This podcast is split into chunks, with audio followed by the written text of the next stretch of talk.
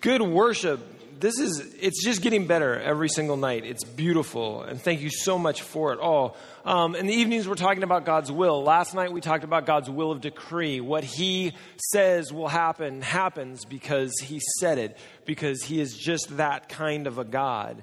And today, we're talking about God's will of desire.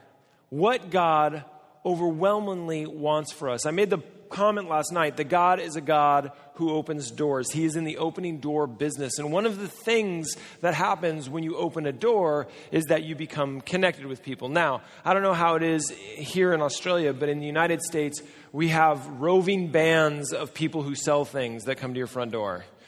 And all you have to do all you have to do to keep these people away from your door is simply have a little sign that says no solicitors.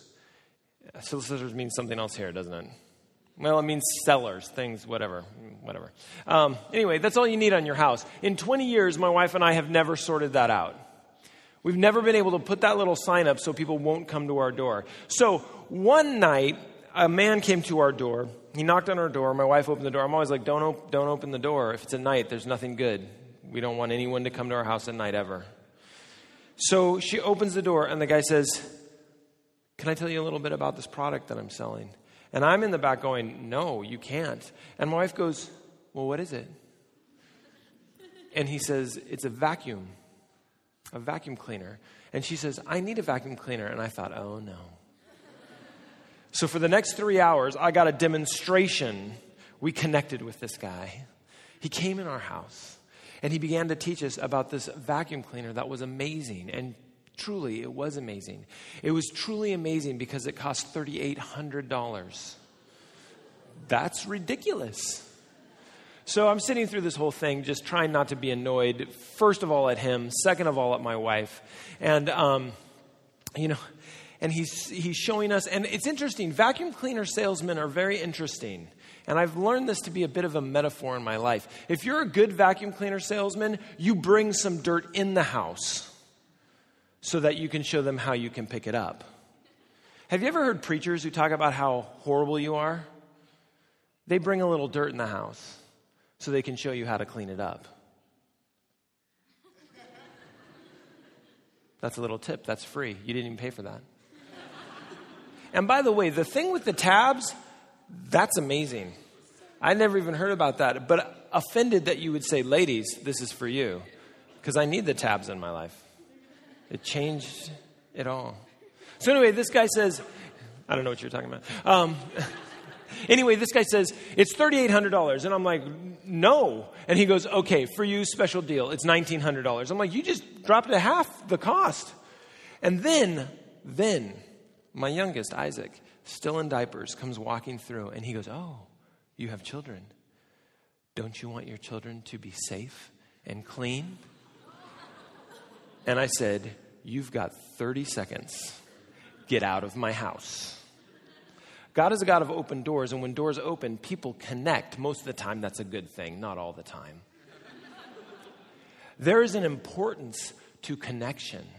God's will of desire is simply this that we be most deeply connected to Him and most deeply connected to one another. It's a simple, simple theme. And I think that God works thematically throughout Scripture. He works in a way that we can see Him re, re, reinvesting in this idea of connection because the truth is that we are the most human when we are the most connected. Now, it used to be that it was hard to connect with people. I used to spend my summers in Israel with my father, and he would um, do archaeology. So it would be three or four months at a time that we'd be gone away from the rest of the family. And normally, this was back in the day, like when phones, you had to turn that dial and you go. It took forever. Nobody has that much time. You know, now you just say, call so and so, and it happens. But you, in fact, on my email, when I send from my phone, I say, send from a rotary phone. And you'd be amazed how many times people email me back and go, how? I never know what to say. But so we would call home and um, normally my mom would pick up or my sister would pick up. But for three months, this one particular summer, nobody was ever home. no one picked up the phone. And it was before answering machines. That's how old I am. Like, I'm 100 years old. And it was before answering machines. So we'd call, no answering machine would pick up. They wouldn't pick up the phone. Um, after a month, we started to get nervous. After two months, we were really nervous. We were calling other people to try and get in touch with them. And they say, no, no, no, they're, they're there. We see them. They're alive, um, which was good. And. Um, so by the third month, we were just freaking out because we couldn't get a hold of my mom and my sister. Um, so we fly home. We finally get home. We get to the house. We're like, hey, why didn't you ever pick up the phone? They're like, what are you talking about? Turns, off, turns out the phone had been off the hook for three months. Neither one of them noticed it. My mom was like, it was just so quiet. It was so nice. See, but now that's not the case, right? Now we have these little things. Oh, I didn't bring mine up here. We have these little thing called cell phones, right? And we can always be in touch with one another all the time. So we are the most connected that we've ever been as a human society, right? Wrong. There's something weird going on. In fact, this has changed the way we think. Those little cell phones that we hold in our hand have changed the way we think that there's actually words, and I saw this on the internet. So there's a few words I'd like to bring to our discussion tonight. The first one is the word cellfish. This is the cocoon. This is an individual who continues talking or texting on their phone so as to be rude or inconsiderate of other people. Know anybody like that? Yes. If you don't, it's you. Um, all right. Second word is this an internest. This is the cocoon of blankets and pillows you gather around yourself while spending time, long periods of time on the internet. Anybody familiar with that? Oh, it's beautiful. Uh, this is another one that I think the internet has just brought, brought just so profoundly into our life. It's called unlightening. And this is learning something that makes you dumber. 90% of what you watch on the internet is unlightening. This is the worst one text expectation. The anticipation felt when waiting for a response to a text. Yeah, we all know that. Especially if you have an Apple product and it's those three little dots that just keep going. You're like, what are you, what are you doing? Are you typing? Are you looking at it? What are you doing? The best thing you can do is find that GIF on the internet and send it to somebody. Because if they get it, it just does that. And they're like, well, a three days later? I'm getting text like, seriously, are you still looking at the text I sent you? oh, text expectations. That's so good. Now, what's weird is that we're more connected than we've ever been, but we're also, studies show, more alone than we've ever been. Sherry Turtle Turkle, actually, in her TED talk said this Over the past 15 years, I've studied technologies of mobile communication, and I've interviewed hundreds and hundreds of people, young and old, and their plugged in lives. And what I found is that our little devices, those little devices in our pockets, are so psychologically powerful that they don't change what we do. They don't just change what we do, they change who we are. Some of the things we do now with our devices are things that only a few years ago we would have found odd or disturbing, but they're quickly become, um, they've quickly come to seem familiar. Just how we do things. I sit on a lot of board meetings for Habitat for Humanity and for a credit union in the area and a bunch of different boards, and people are constantly on their phones. I teach, and students are constantly on their phones. People during church are constantly on their phones, always looking up texts, I'm sure. People talk about the important, this is weird. People talk about the important new skill of making eye contact when they text. Have you ever seen somebody do that? That's creepy. Right? You're like, are you writing, are you writing down what you're saying to me? And they're like, no, no, no, it's fine. I'm just letting them know. That's texting. It's amazing. I saw somebody one time doing it in their pocket. Just, I was like, what's, What's going on? He's looking at me square in the eyes, like, like I don't.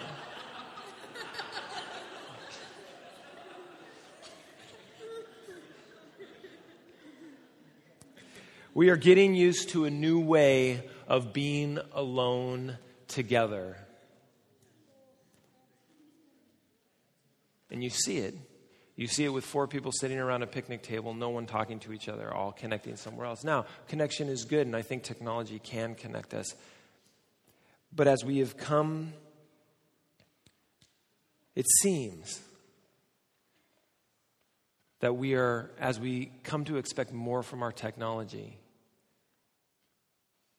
we're becoming to expect less and less from the people around us. You see, technology changes the way we think because technology allows us to edit, delete, and to add and clean up our lives. We've all seen it. We've seen the fun our friends are having, and we've been so upset that we're not having that fun. I have a family. We travel around the world, and I love posting pictures of us having an amazing time because people are like, You're such a good parent. You are having so much fun. It's amazing. But what people don't see are the three minutes before we took that picture when everyone's getting threatened within an inch of their life to stand in the right way right? Stand over there. No, get over there. Stop it. Stop. Don't touch your brother. Stop it. What are you doing? Where are you going? Where are you going? Get back over here. Stop it. Okay, quick. Boom. And everyone's like, they're amazing. And we say, yes, we are. Because that's how much fun we have. We are picture ready all the time no matter what. But that's not the reality that we have. You see, we long for connection, but we're people who fear intimacy, and we seem to be able to step back from intimacy through this quasi connection that we have. So the question is are we expecting more from our technology, and are we expecting less from one another? Are we a mile wide and an inch deep? Have we forgotten what it means to have the deep connections and to live deeply with one another? Douglas Carr, in his book, The Shallows, talking about what the internet is doing to the way that we think, says, Once I was a scuba diver in a sea of words. Now I zip along the surface like a guy on the jet ski. It's a weird world we live in. God wants us to be more connected with Him and more connected with one another. This is the prevenience of grace, God coming first in all the Old Testament covenants, God coming to people and saying, hey, you know, can we get back together? And us as human beings saying, yeah, we can do that. That's awesome. Let's do that. And so God makes this covenant, all the different covenants with Noah, with Moses, with Abraham, again and again. He makes these covenants, and it's always God coming to us, it's never us coming to Him.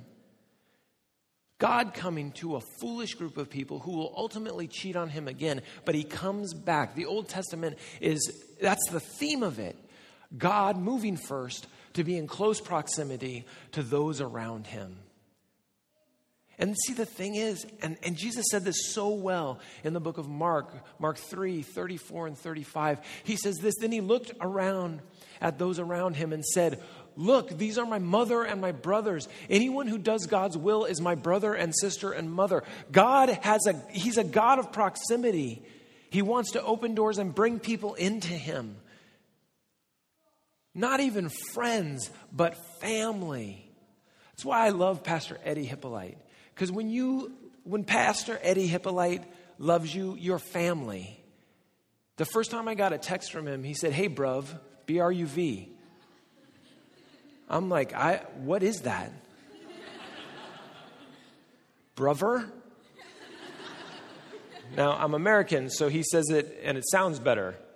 But when I say, hey, bruv, bruv, it's like when I say Arvo. I, I love Arvo. That's the best thing that you've given us to the English language. I mean, lots of other weird things from Australia, but Arvo is the best. I love texting that. Hey, I'll see you this Arvo. Americans don't know what to do. They're like, Where is that? And I'm like, You'll know when you get there. It's the best. But with Eddie, man, you're not just friends, you're family. And your family kind of immediately. I remember the first time he hugged me, it scared me half to death. I was in Finland in an airport. He comes walking up. I didn't even know who he was. I didn't walk. And he goes, Oi, you Tim? Maybe. Who, who are you? Big hug. Hey, bruv, I love you. I don't know you, but I love you too. Because you have to, right? You're family. That's what God wants for us. He wants us to be so connected that we're family. This is my mother and my brothers. Now you, and whoever does the will of God, now you're a brother and a sister of mine. Closer proximity, Intimacy, that's what God is calling us to. Again and again. And he says it again in John 15 No longer do I call you servants, for the servant does not know what the master is doing, but I have called you friends, for all that I have heard from my Father I have made known to you. I love it bringing us closer into relationship with Him. And in Ephesians, it's repeated again for He Himself is our peace. He has made us both one and has broken down the flesh, the dividing wall of hostility. By abolishing the law of commandments expressed in ordinances, that he might create in himself one new man in place of the two, so making peace and might reconcile us both to God in one body through the Christ, thereby killing the hostility. It is not that God wants you to be a perfect commandment keeper. It is that He wants you to be a brother and sister of His. And in doing so, the commandments become easy to keep. God wants to break down what is separating us from one another and what is separating us from Him, just like we spoke of on Monday and Monday night and Tuesday and tonight. One of my best friends had his wife die in November. You may have seen it. It probably, he was here last time I was here, Chris Picco. And he had a, um, he had a video go viral of him singing the song Blackbird by the Beatles. I was standing there while he was singing it. What people didn't see is that right after that, he started singing Tis So Sweet to Trust in Jesus to his 23 week old premature son, who they literally had to cut out of his wife as she died. I was done then. At his memorial service, I, I, was struggling with what to say. What do, you, what do you say to a guy who's been married eight years and they're just about to have their first child? His wife dies. He comes home from worship practice, leading worship. He comes home and he hears her talk in her sleep. He thinks. And he walks over to her and he says, Honey, you need to put your leg on the bed. And he lifts it up and she doesn't make a noise, and he realizes something is wrong, and he turns on the light, and his wife is blue. And he calls the paramedics, and they show up. They work on his wife for 45 minutes, eviscerate her to get his son out. I was there when they told him, Your wife's dead. I anointed his son as he died in Chris's arms. And now I'm supposed to stand up and talk about what? How good God is, how this is part of His plan or His will. I that doesn't, doesn't make sense. And so I was reading through Scripture, trying to find something that made any sense at all something about reconnecting. And I went to Revelation 21, where John the Revelator says, And behold, I see a new earth and a new heaven. And then he has this little phrase, and he says, And there is no more sea. And I stopped there and dwelt on that. John the Revelator was writing from an island where he had been exiled. And everywhere he turned, there was water that was separating him from everyone he loved.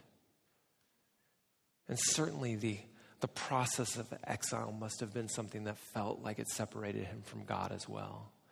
And so he writes in this capstone text, in this phenomenal revelation of Jesus Christ. And don't be confused. The book of Revelation is not a book about you. The book of Revelation is a book about the revelation of Jesus Christ in the world. And if somebody uses it to put you somewhere in history, they're using it wrong. It is an apocalyptic work of literature.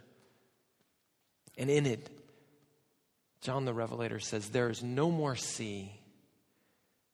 And what I think he means by that is that I'm not going to be separated anymore from the people I love and from the God who loves me. One word in Scripture for God's will of desire reconciliation. What we lost in Eden, He has been working to restore every moment sense. His will of decree, what He says happens. His will of desire is that at some point in your life you will seek Him out. At some point you will say, Lord, I want to be reconciled to you. What should I do? He wants to create this world where there's no separation, there's nothing that takes us away from Him. It is all bringing us back in the tractor beam of God's love. This is what He wants. This is all He wants. But we go about our lives busying ourselves with everything that doesn't matter, forgetting the one thing that does. That God wants to be in close proximity to you. He wants to be intimately with you. Have you ever thought about the Trinity in just a couple more minutes, if you can stay with me? The Trinity is God transcendent. This God that speaks the heavens into place, throws earth and stars around, makes universes by an exhalation of words. That's God transcendent. But he knew that he was too far away. And so he creates a human being. He becomes a human being. Jesus Christ, fully God, fully divine. That proximity of transcendency is too far away. So he shows up here next to me as a person, human, in the flesh. Incarnate is the word that we use. God, universal, now God, particular, right here. And at the end of his ministry, he said, It's not close enough. I will send to you a counselor who will work in your heart from transcendency to proximity to intimacy. This is what the Trinity is God moving closer as to be reconciled, as to be one. This is God's will of desire for us. This is God's will of desire for you. He is relentlessly coming for you. And it's so good. It's so good. Don't be distracted by the texts and the Snapchats and the Facebook posts and the Instagrams. Seek Him because He is already seeking you.